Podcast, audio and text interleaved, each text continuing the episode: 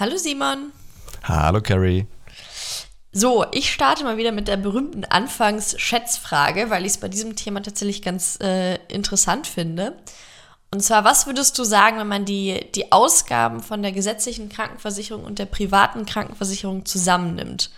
Wie viel schütten die in unser Gesundheitssystem aus? Was glaubst du? Boah. Pi mal Daumen. Pi mal Daumen. Es werden auf jeden Fall Milliarden sein, würde ich behaupten. Lass es 20 Milliarden sein. Also du glaubst, dass wenn man... Okay, Ausgaben der GKV und PKV zusammen. Und du sagst 20 Milliarden, das finde ich jetzt spannend. Ich habe gar keine Dimension dafür. Keine Ahnung, wirklich nicht. Ja, aber to be fair, ich war auch mega... Also ich war total beeindruckt. Also die gesetzliche Krankenversicherung gibt im Jahr... Jetzt muss man sagen, das war 2020, also es war ein Corona-Jahr, aber trotzdem, 265 Milliarden aus. Uff. Und die private Krankenversicherung 37 Milliarden. Also wenn man es zusammennimmt, ungefähr 300 Milliarden Euro sind im Jahr 2020 reingeflossen. Jetzt muss man sagen, wie gesagt, das war das erste Corona-Jahr, deswegen kann ich nicht ganz einschätzen, wie das vom normalen Zustand abgewichen ist. Aber wir sind gut im dreistelligen Milliardenbereich, was ich tatsächlich ziemlich krass fand. Also es ist ja quasi fast ein Drittel oder die Hälfte vom Bundeshaushalt. Also hat mit dem Bundeshaushalt jetzt nichts zu tun, aber so von der Menge. Also ich war da ziemlich geflasht, als ich das gelesen habe. Ja, lag ich gut daneben. 10-fache von meiner Schätzung. Ja, aber... Gut, wenn man sich überlegt, was alles damit finanziert wird, und gut bei 80 oder 83 Millionen Menschen. Ja, doch. Politik mit Senf, der Podcast mit Carrie und Simon. Ja, ist eine Hausnummer. Deswegen, ich dachte mir, wenn wir schon mit solchen Zahlen hantieren, ist es ganz passend, wenn wir mal allgemein über unser Gesundheitssystem, über unser Gesundheitswesen sprechen. Es ist, glaube ich, auch nur passend, dass du heute ein bisschen angeschlagen bist und ich irgendwie auch so ein bisschen angeschlagen bin. Also es passt zumindest zur Folge. Und wir dachten, jetzt ist, glaube ich, eine ganz gute Zeit, wenn wir einen guten Abstand zur Corona-Pandemie haben. Jetzt hat Lauterbach auch seine Pläne zur Krankenhausreform vorgestellt, beziehungsweise da ist jetzt zuletzt das 3. Positionspapier rausgekommen. Der Gesetzentwurf kommt im Sommer, also auch da relativ aktuell. Und das Thema Fachkräftemangel ist natürlich immer da. Und ich muss aber auch vorausschieben, wir sind beide weder Pfleger noch Ärzte, noch studieren Gesundheitsmanagement. Das heißt, wir nehmen da eine etwas, Perspektive von außerhalb ein. Deswegen verzeiht uns Fehler. Das Gesundheitssystem ist irrsinnig kompliziert, also auch die ganze Finanzierung, dieses pauschalen System, das muss man alles durchblicken. Aber wir wollen es trotzdem mal diskutieren, weil es einfach ein extrem alltägliches Thema ist. Und da würde ich vielleicht auch mal dich fragen, Simon, wie happy bist du? Darf ich fragen, bist du gesetzlich oder privat versichert? Darf ich das fragen? Ich war privat versichert, jetzt bin ich wieder gesetzlich mit Zusatzversicherung unterwegs. Und wo ich eigentlich auch ganz dankbar fürs deutsche Gesundheitssystem, dass wir diese beiden Möglichkeiten haben, dass ich je nach auch Einkommensklasse mir meine Leistung raussuchen kann quasi und da auch frei bin in der Entscheidung, weil ich schon glaube, wenn jemand mehr bereit ist zu bezahlen für seine Gesundheit, über die Basisversorgung hinaus, die muss, glaube ich, gewährleistet sein und die ist, glaube ich, auch in Deutschland auf einem extrem hohen Niveau. Ich nehme immer gerne als Vergleich das Gesundheitssystem im UK, was ja wirklich eine Katastrophe ist im europäischen Vergleich, und da, glaube ich, sind wir in Deutschland gut aufgestellt und ich bin happy damit. Ich muss sagen, ich bin jemand, der zum Glück wenig mit Ärzten zu tun hat. Ich habe so meine Standard-Kontrolltermine, aber das war's. Bin jemand, der selten krank ist. Aber ich genieße schon, ich wohne ja auch hier auf dem ländlichen Raum, dass wir hier noch einen Arzt vor Ort haben auch, weil ich weiß, aus anderen Regionen in Deutschland, dass man halt da vielleicht auch mal eher eine halbe Stunde oder so zum Arzt hinfährt, auch zum normalen Hausarzt, von Spezialisten gar nicht gesprochen, wo man vielleicht eine Stunde oder noch länger hinfährt. Da ist die Versorgung dann, glaube ich, ein Problem. Aber vom Leistungsangebot bin ich zufrieden. Mhm. Weil da muss ich sagen, also ich weiß, wir schimpfen immer total viel drauf und gerade, also ich muss sagen, auch ich bin jemand, ich bin gesetzlich versichert und habe jetzt auch zuletzt, ich glaube, vor einem Jahr oder sowas mal eine Zusatzversicherung abgeschlossen. Ich bin nicht so wahnsinnig oft krank und ich glaube, wenn man irgendwie chronisch krank ist und eine sehr spezielle Erkrankung hat oder älter ist, dann ist die Beurteilung wahrscheinlich nochmal eine andere, aber ich persönlich bin super happy, vor allem, weil ich auch mal mit so einem Auge aufs amerikanische System schiele und da einfach immer wieder erschüttert bin, was da abgeht. Also ich fand es auch total krass, als meine Großeltern dort Corona bekommen haben. Und die sind ja, weil sie in Rente sind und älter sind, gesetzlich quasi versichert über, ich verwechsel es immer, als ob es Medicare oder Medicaid ist, bin mir gerade nicht ganz sicher. Und die haben diese Infusion da, diese Antikörperinfusion bekommen, die sie ohne Versicherung, sage und schreibe, $80.000 gekostet hätte. Also... Ja, und auch da, wenn man da so in die Familien- und Freundeskreise und Bekanntenkreise schaut, sind einfach irrsinnig viele Menschen, die Medical Debt aufnehmen mussten, weil sie eben Krebs hatten oder eine andere Erkrankung hatten und jetzt seit Jahren abbezahlen, dass sie ärztliche Behandlungen in Anspruch genommen haben.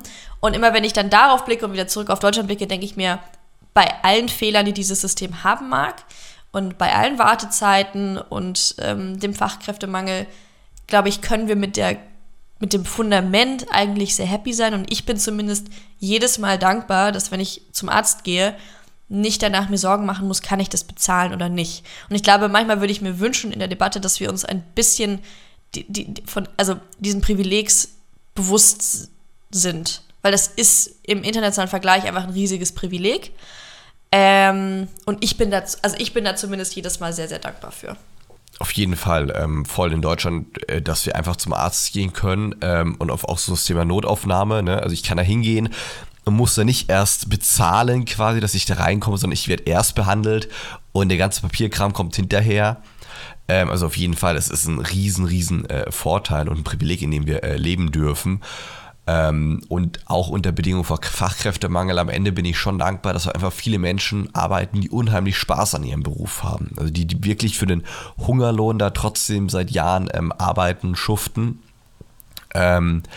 Was auch ein Thema ist, ne? Wo wir waren im Krankenhaus auf Betriebsbesichtigung, habe mit den Pflegekräften da gesprochen und was ganz interessant war zu hören, die verdienen zwar nicht gut, aber ihr größter Wunsch ist gar nicht mehr zu verdienen, sondern einfach Entlastung im Arbeitsalltag, also mehr Personal und weniger Bürokratie. Die sagen, wir verlieren den Spaß nicht wegen dem wenigen Geld, sondern einfach, weil wir so krass überlastet sind. Also Intensivpfleger hat dann irgendwie 5, 6 Patienten zu betreuen, was halt eigentlich nicht stemmbar ist einfach. Und diese Belastung, die raubt halt einfach die Nerven da im System. Ja, das ist total spannend, weil das ist genau auch das, welchen Eindruck ich hatte, dass wir sagen schnell, ja, wir brauchen bessere Bezahlung. Und bessere Bezahlung mag sicherlich ein Faktor für mehr Attraktivität sein, aber es ist genau, wie du sagst, tatsächlich einfach dieser Faktor Belastung. Also ich habe eine Bekannte tatsächlich, die, ich weiß nicht, hast du diese Dokumentation gesehen? Die ist relativ viral gegangen, glaube ich. Das ist diese Ärztin, die aus ihrem Job ausgestiegen ist. Und dann hat sie die letzten 30 Tage gefilmt. Sagt ihr das was? Nee, tatsächlich nicht. Nee? Okay, genau. Also es war quasi so eine verdeckt gefilmte Doku, wo sie ihre letzte Zeit im Krankenhaus dokumentiert hat, um zu zeigen, unter welchen Bedingungen sie arbeiten muss. Also mit Schlafmangel, mit 20, 24 Stunden Schichten, was ich auch ein Unding finde, dass es gerade im Gesundheitswesen erlaubt ist, dass du 20, 24 Stunden am Stück arbeiten kannst und darfst. Also in einer Behörde als Sachbearbeiter mag das vielleicht noch... Also da wird es ja niemals passieren, aber so im Zweifel geht da nicht so wahnsinnig viel schief. Aber im Gesundheitswesen erstaunt mich das immer wieder. Und sie hat eben dokumentiert. Ja, stell dir die Situation vor, ne? Also der hat keine 18 Stunden hinter sich und dann kommt eine Notoperation rein und der muss dann noch 2 Stunden operieren. Also es ist total pervers und körperlich krass. Ja. Und das war das erste Mal, dass ich das so gesehen habe. Und wirklich schockiert war von den Zuständen. Und es ist nicht, weil Krankenhäuser jetzt irrsinnig schlecht organisiert werden, sondern einfach, weil sie keine Leute haben. So, wenn du halt nur eine bestimmte Menge an Ärzten und eine bestimmte Anzahl an Ärzten oder Pflegekräften da hast und du aber eine bestimmte Anzahl von Patienten versorgen musst, dann kommt es halt zu solchen Zuständen. Deswegen, ich glaube, wenn man über Reformen im Krankheit- oder im Gesundheitswesen redet, dann ist diese Debatte um jetzt PKV und GKV und Bürgerversicherung und so weiter. Ich glaube, das ist eine Scheindebatte, weil ich glaube, es ist dem Kernproblem, dass wir zu wenig Ärzte haben, zu wenig Pflegekräfte haben, das wird das nicht ändern. So. Fakt ist, auch unsere Ärzteschaft ist zum Beispiel irrsinnig überaltert. Also ein großer Anteil der Ärzte wird in den nächsten Jahren in Rente gehen. Das betrifft dann vor allem zum Beispiel die Allgemeinärzte auf dem Land. Wir haben zu wenig Medizinstudenten. Also ich kenne ja, also wie viele Leute kennst du allein, die Medizin studieren wollten und nicht genommen wurden, weil sie ein 1,5er-Abi oder sowas hatten? Da muss man halt Geld in die Hand nehmen und sagen, man stellt mehr mehr Studienplätze bereit, weil wir brauchen den Nachwuchs. Ja, weil das ja ein Hauptproblem beim Medizinstudium ist. Es ist ja, glaube ich, das teuerste Studium, was es gibt in Deutschland. Ja. Und das ist ja auch die Begründung dafür, dass man eben diesen extrem hohen NC hat.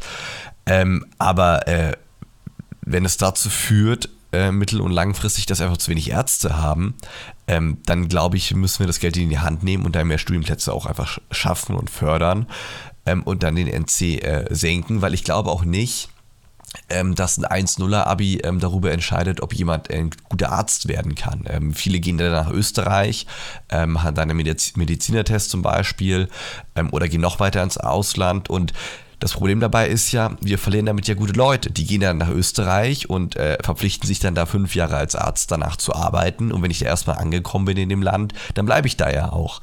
Da gehe ich unwahrscheinlich zurück nach Deutschland. Und ich glaube, da müssen wir schauen, wie wir das Medizinstudium wieder attraktiver machen können und vor allem einfach, ich glaube, weg vom Numerus Clausus müssen. Ja. Ich meine, das wurde jetzt so ein bisschen aufgeweicht in den letzten Jahren, aber effektiv ist es immer noch so, wenn du ein gutes oder wenn du ein 1,0er-Abi hast, dann sind deine Chancen einfach wesentlich besser. Wenn wir uns anschauen, wir haben allein, das fand ich auch krass, bis 2030 einen Ärztemangel von 20.000 bis 30.000 Ärzten. Und ja, ein Medizinstudienplatz kostet, glaube ich, für die gesamte Dauer um die 200.000 Euro. Also es ist irrsinnig teuer, das kann man nicht schönreden.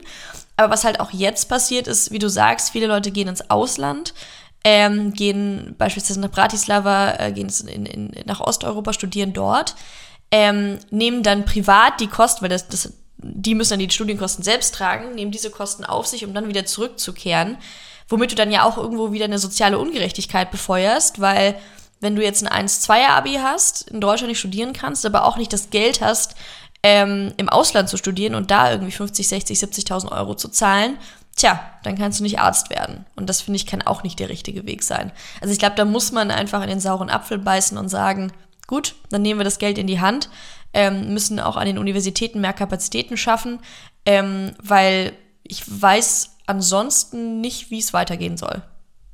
Ehrlicherweise. Ja, stimme ich dir absolut zu. Also das ist ein Problem. Und ich glaube, auch sowas wie Landärztequote, was man jetzt einführt, sagt, hey, ihr kriegt auch mit dem schlechteren Abi einen Platz, wenn ihr euch verpflichtet, 10 Jahre aufs Land zu gehen. Ist, glaube ich, gut gemeint, aber einfach schlecht gemacht, weil das steigert ja nicht die Attraktivität, wenn ich sage, du gehst dann 18 Jahre aufs Land. Wir brauchen ja die Besten und nicht irgendwelche Leute, die das machen, nur weil sie dann irgendwie einen Studienplatz bekommen. Deswegen glaube ich, sollten wir generell uns eben überlegen, wie können wir das Studium attraktiver gestalten. Und dann auch später im Beruf, eben Arbeitszeiten sowas, auch da eben schauen, höhere Personalschlüssel, wie kann man daran arbeiten. Jetzt mit der Krankenhausreform, wo Lauterbach ja diese 3 Kategorien einführen möchte, die ja genau das eben auch zusammenstampfen soll, dass dann die Personalschlüssel entsprechend angepasst werden. Weiß nicht, wie du das siehst. Ich habe mich da ein bisschen eingelesen. Da ist ja relativ viel Kritik von den Krankenhäusern entgegengeschlagen. Ich weiß nicht, wer das, aber einer hatte gesagt, das System ist gut gedacht. Also man will das quasi einführen in 3 Kategorien. Grundversorgung, Spezialisten und Maximalversorgung. Grundversorgung sind quasi die normalen Ärzte im ländlichen Raum oder die Notfallaufnahme im ländlichen Raum oder auch in der Stadt. Also wirklich die Basisversorgung, die vorhanden ist im normalen Notfall.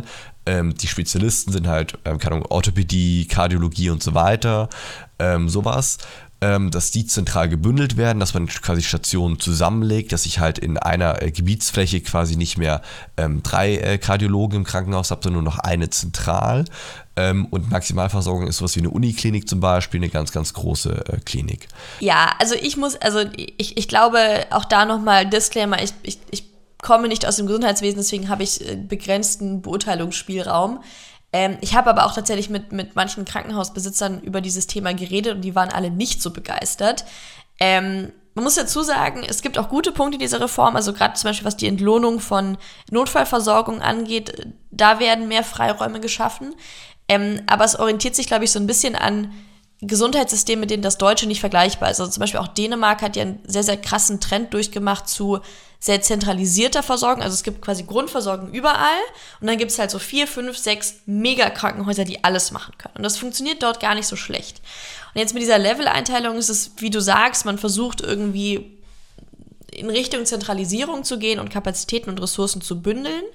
Aber man verknüpft dabei auch Themenbereiche, die nichts miteinander zu tun haben. Also zum Beispiel bei einem Level-2-Krankenhaus, du darfst erst ab Level 2 Geburtshilfe anbieten. Wenn du Level 2 bist, musst du aber auch zum Beispiel ein Schlaganfallzentrum und Herzkatheter-Messstation und so ganz viele andere Dinge bereithalten. Und das führt aber am Ende dazu, dass zum Beispiel, das fand ich echt erschreckend, dass zum Beispiel in Schleswig-Holstein? Nee, es war in Mecklenburg-Vorpommern, dass alle Frühchenstationen, die es in Mecklenburg-Vorpommern gibt, schließen müssten, weil die halt kein Schlaganfallzentrum haben, weil sie all diese anderen Dinge nicht bereithalten, weil es für sie einfach keinen Sinn macht, weil es nicht in Anspruch genommen werden würde. So, das heißt, diese Geburtshilfe wäre ganz, ganz immens betroffen auf dem Land. Und was auch betroffen wäre, sind zum Beispiel, es gab in Deutschland jetzt in den letzten Jahren einen sehr, sehr krassen Trend zur Spezialisierung. Also zum Beispiel Krebscenter oder zum Beispiel Brustkrebscenter. Kliniken, die sich ganz speziell darauf fokussiert haben, sie wollen Brustkrebs behandeln und das werden sie verdammt gut machen und deswegen werden sie alles andere nicht anbieten, weil das andere besser können im Zweifel. Und da müssten zum Beispiel in NRW, ich glaube, von 12 Brustkrebszentren könnten nur noch 2 offen haben, weil sie halt diese anderen Anforderungen, die an Level 2 gestellt würden, nicht erfüllen könnten. Das heißt, unsere gesamte Struktur der Spezialisierung, der Fachkliniken, das würde man einstampfen und ich weiß nicht, ob das realistisch ist, dass ob dann wirklich alle Spezialisten dann plötzlich alle anderen Anforderungen an Level 2 erfüllen können oder wie lang dieser Prozess dauern wird. Also vielleicht würde es funktionieren, aber vielleicht dauert dieser ganze Prozess 20 Jahre und in diesen 20 Jahren haben wir keine gute Versorgung. Also ich verstehe nicht ganz, warum man medizinische Versorgungsbereiche miteinander verknüpft hat, die erstmal eigentlich keine inhaltliche Verbindung zueinander haben, wie zum Beispiel Schlaganfall und Geburtshilfe. Ja, vor allem Thema Geburtshilfe ist, glaube ich, ein großer Streitpunkt, weil du heute schon, vor allem im ländlichen Raum, lange Anfahrtswege hast zu Geburtsstationen, die einfach heute schon gestrichen wurden, weil sie für Krankenhäuser einfach in der Fallpauschale extrem gering gewichtet sind. Das heißt, es gibt wenig Geld dafür. Und gleichzeitig hast du immer weniger Hebammen, weil das auch mit Versicherungen und so weiter krass kompliziert in Deutschland ist und krass teuer vor allem für die. Aber wenn ich ein Kind kriege, kann ich halt nicht eine Stunde ins Krankenhaus fahren. Ist halt irgendwie schwer. Und deswegen, da stimme ich dir zu, dass das ein Problem ist in der Umsetzung. Ja, also mein Gefühl, wie gesagt, als Außenseiter, der nicht im Gesundheitswesen drin ist, ist, dass im Zweifel dieses Entlohnungssystem, dieses Fallpauschalensystem, dass man da vielleicht ran muss und bestimmte Versorgungsbereiche, die nicht genug angeboten werden, besser entlohnen muss. Also ich sehe da die Notfallversorgung, die Geburtshilfe. Also vielleicht muss man wirklich einfach an die Entlohnung ran und die Bereiche, die bisher einfach nicht genug angeboten werden, zu fördern.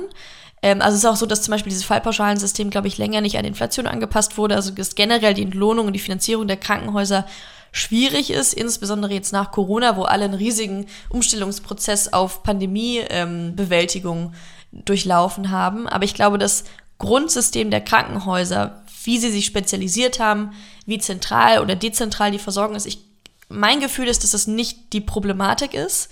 Und was ich auch spannend fand, ist die ganze Rolle der Fachkliniken. Also von, ich glaube, rund 2000 Kliniken in Deutschland sind 400 Fachkliniken. Also es sind gerade diese Krebscenter oder sowas, die ich angesprochen habe. Oder irgendwie Beckenbodenchirurgie oder gibt ja unterschiedlichste Versorgungsbereiche.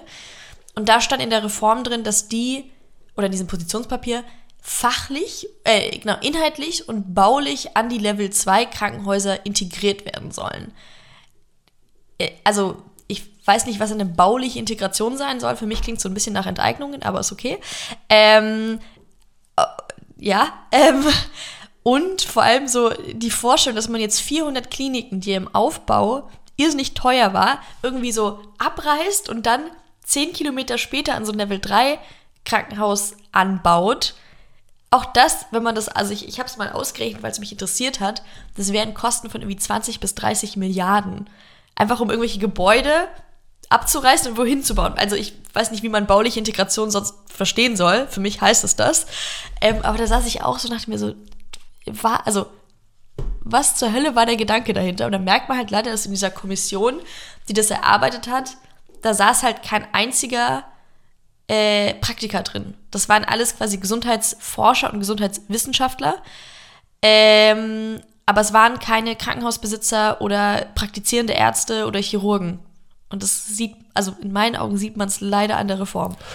Ja, ich glaube aber, das ist aber ich glaube, das ist halt bei vielen Vorschlägen und Reformplänen, die in der Politik angestoßen werden, dass in Expertenkommissionen leider viel zu selten die Praxis gehört wird und man jetzt mit dem Konzept rausgegangen ist und jetzt probiert mit allen Druckmitteln da irgendwie die Ärztekonferenzen und Kongresse und so weiter zu überzeugen. Ich glaube, Lauterbach tut jetzt schon seit 4-5 Wochen wirklich auf jedem Kongress irgendwo rum und probiert da Rückhalt für die Reform zu gewinnen. Und ich habe nicht das Gefühl, er schafft es bis jetzt. Weißt du, wie erfolgreich das läuft? Nee, wollte gerade sagen, also ich habe nicht das Gefühl, dass es erfolgreich läuft, weil eben auch viele sagen, wie du es vorhin schon meintest, es dauert einfach vielleicht lange in der Umsetzung und dann hast du halt einfach einen krass langen Übergangszeitraum, wo eine schlechte Versorgung irgendwie nur gewährleistet ist.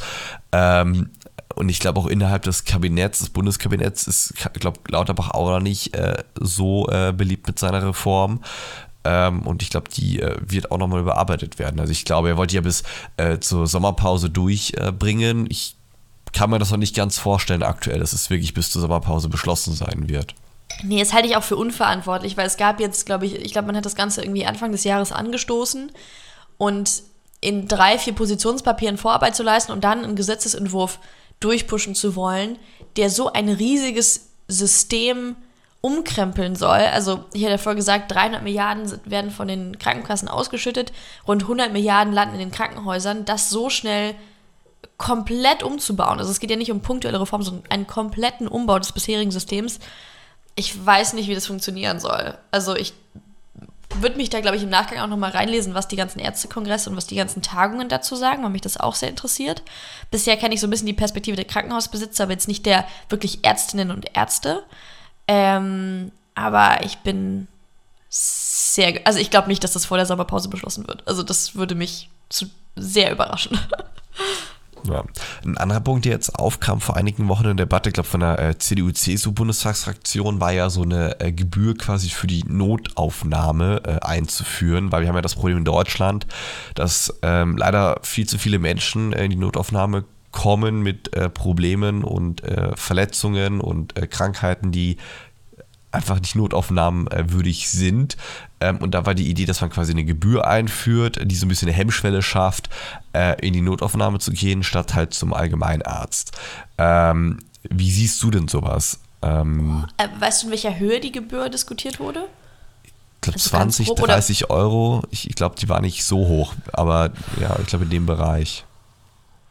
Also schwierig. Also finde ich sehr, sehr schwierig zu beurteilen, weil ich das Problem sehe und die Belastung, die dadurch für die Ärzte und die Pfleger in den Notaufnahmen entsteht, wenn einfach Leute mit einem Schnupfen kommen und sagen, ja, verschreib mir bitte irgendwie Halstabletten und Nasenspray. Aber gleichzeitig will ich eigentlich keine Hürde dafür schaffen, dass Leute ärztliche Versorgung in Anspruch nehmen. Das finde ich irgendwie, also es widerstrebt mir irgendwie zutiefst, dass ich jetzt eine finanzielle Hürde daran knüpfe. Also was heißt das auch für Menschen, die zum Beispiel Bürgergeldbezieher sind oder generell einfach finanziell schlecht dastehen und denen knüpfe ich dann 20 Euro ab dafür, dass sie mit einem offenen Bruch irgendwie in der Notaufnahme auftauchen. Also ich verstehe das System dahinter, oder den Gedanken dahinter, aber ich muss sagen, ich habe da sehr Bauchschmerzen. Wie geht's dir damit? Mir geht's ähnlich. Also ich hätte auch gesagt, ich glaube, wir sollten keine Hürde einführen. Ich glaube, wir müssen einfach ein Bewusstsein schaffen in der Gesellschaft wieder. Und ich glaube, viele Ärztinnen und Ärzte probieren das seit Jahren da irgendwie klarzumachen, was Notfall ist und was nicht. Aber nee, ich sehe es wie du. Also ich glaube, da sollte keine Hürden, vor allem nicht finanzieller Art, irgendwie reinbauen, weil wenn am Ende doch jemand sagt, hey, ich kann mir das nicht leisten, Anführungszeichen, und gehe deswegen nicht in die Notaufnahme, wäre eine Katastrophe. Also ja. Das darf nicht passieren. Voll. Also ja, war jetzt nicht der glorreichste Vorstoß von der CDU und CSU. Nee. Weißt du, von wem das kam? Kam das aus Bayern oder kam das von der CDU? Ich weiß nur, dass es tatsächlich der Klaus Holetschek, also der bayerische Gesundheitsminister, abgelehnt hat, also auch sich dagegen ausgesprochen hat. Mhm. Aber von wem es genau kam, weiß ich tatsächlich nicht. Ich weiß aus der Bundestagsfraktion der CDU, CSU. Dann, ich glaube, da tun sie besser daran, jetzt mal ein paar konstruktive Gegenvorschläge oder Verbesserungen zur Krankenhausreform vorzuschlagen. Weil da gibt es noch genug zu tun, aber das finde ich einen sehr seltsamen Gedanken. Also da kommen mir dann wieder irgendwie Bilder von amerikanischen Krankenhäusern in den Kopf, wo es dann heißt, ja okay, du möchtest, dass wir deinen Schlaganfall behandeln, ja dann zahl mal bitte erstmal die $50.000 und dann reden wir weiter. Also Ja. Möchte ich nicht. Sehr ungern. Obwohl das Bezahlen auch ein Problem ist, weil wir haben auch in Deutschland immer noch Dinge, die die Krankenkasse nicht bezahlt, was ich wiederum nicht verstehen kann. Vom Krebsbereich haben wir viele Therapien, die nicht bezahlt werden, wo dann irgendwie auf eigene Kosten für 20.000, 30.000 Euro eine Krebstherapie gezahlt oder gestemmt werden muss. Und das sehe ich schon als ein Problem. Sowas wie das im Brillengestell oder Gläser nicht bezahlt werden. Also wie ich solche Dinge wiederum verstehe ich wiederum nicht. Wenn wir eben meines 200 Milliarden an Mitteln haben, die da von den Krankenkassen gewälzt werden. Aber ich glaube, das ist immer eine ganz andere Debatte, was alles leistungspflichtig übernommen werden sollte und was nicht. Aber da gibt es, glaube ich, auch noch viele offene Punkte, ist so mein Gefühl. Ich wollte gerade sagen, mir ist da sofort das Wort Homöopathie in den Kopf gekommen, weil das gehört ja meines Wissens auch zum Leistungskatalog der GKV, oder? Homöopathie, also eine nicht, wenn ich mich jetzt nicht ganz arg täusche, also eine nicht evidenzbasierte Behandlung, und dann Krebstherapie soll nicht drin sein, ja. Aber ich glaube, Simon, das ist fast nochmal ein Thema für einen weiteren Podcast. Ich glaube, man merkt so Gesundheitssystem und Reform und Fachkräftemangel und Ärztemangel und Pflegemangel, das sind so weitreichende Themen, wo wir, glaube ich, ganz, ganz lang drüber reden könnten und das vermutlich auch nochmal tun sollten, weil es so ein wichtiges und elementares und basales Thema ist. Aber ich glaube, wir haben jetzt ganz, ganz viele Ansatzpunkte gefunden, zum Beispiel in der Krankenhausreform. Absolut, ich habe einiges gelernt, viele neue Zahlen mitgenommen und weiß jetzt, dass unser Gesundheitssystem deutlich mehr Geld in Anspruch nimmt, wie ich eigentlich dachte. Aber ich glaube, das ist es wert. Ich hatte es auch mal gegoogelt, wie viel denn am Bruttoinlandsprodukt der Anteil ist vom Gesundheitsausgaben. Das sind 13% am Bruttoinlandsprodukt geben wir in Deutschland für das Gesundheitswesen aus. Also ja. Ja gut, Simon, ich glaube, dann müsste ich dir jetzt eigentlich passend eine gute Besserung wünschen. Pass auf dich auf, werd wieder gesund. Ich hoffe, der Gang zum Arzt bleibt dir erspart. Ich hoffe, ich werde auch jetzt nicht allzu krank, und dann hören wir uns in 2 Wochen wieder. Danke dir für die Zeit. Ja, lieben Dank dir und euch auch 2 erfolgreiche Wochen, und bis dahin macht's gut. Tschüss. Politik mit Senf, der Podcast mit Carrie und Simon. Alle 2 Wochen neu. Hast du Themen, die dich bewegen? Schreib den beiden auf Social Media.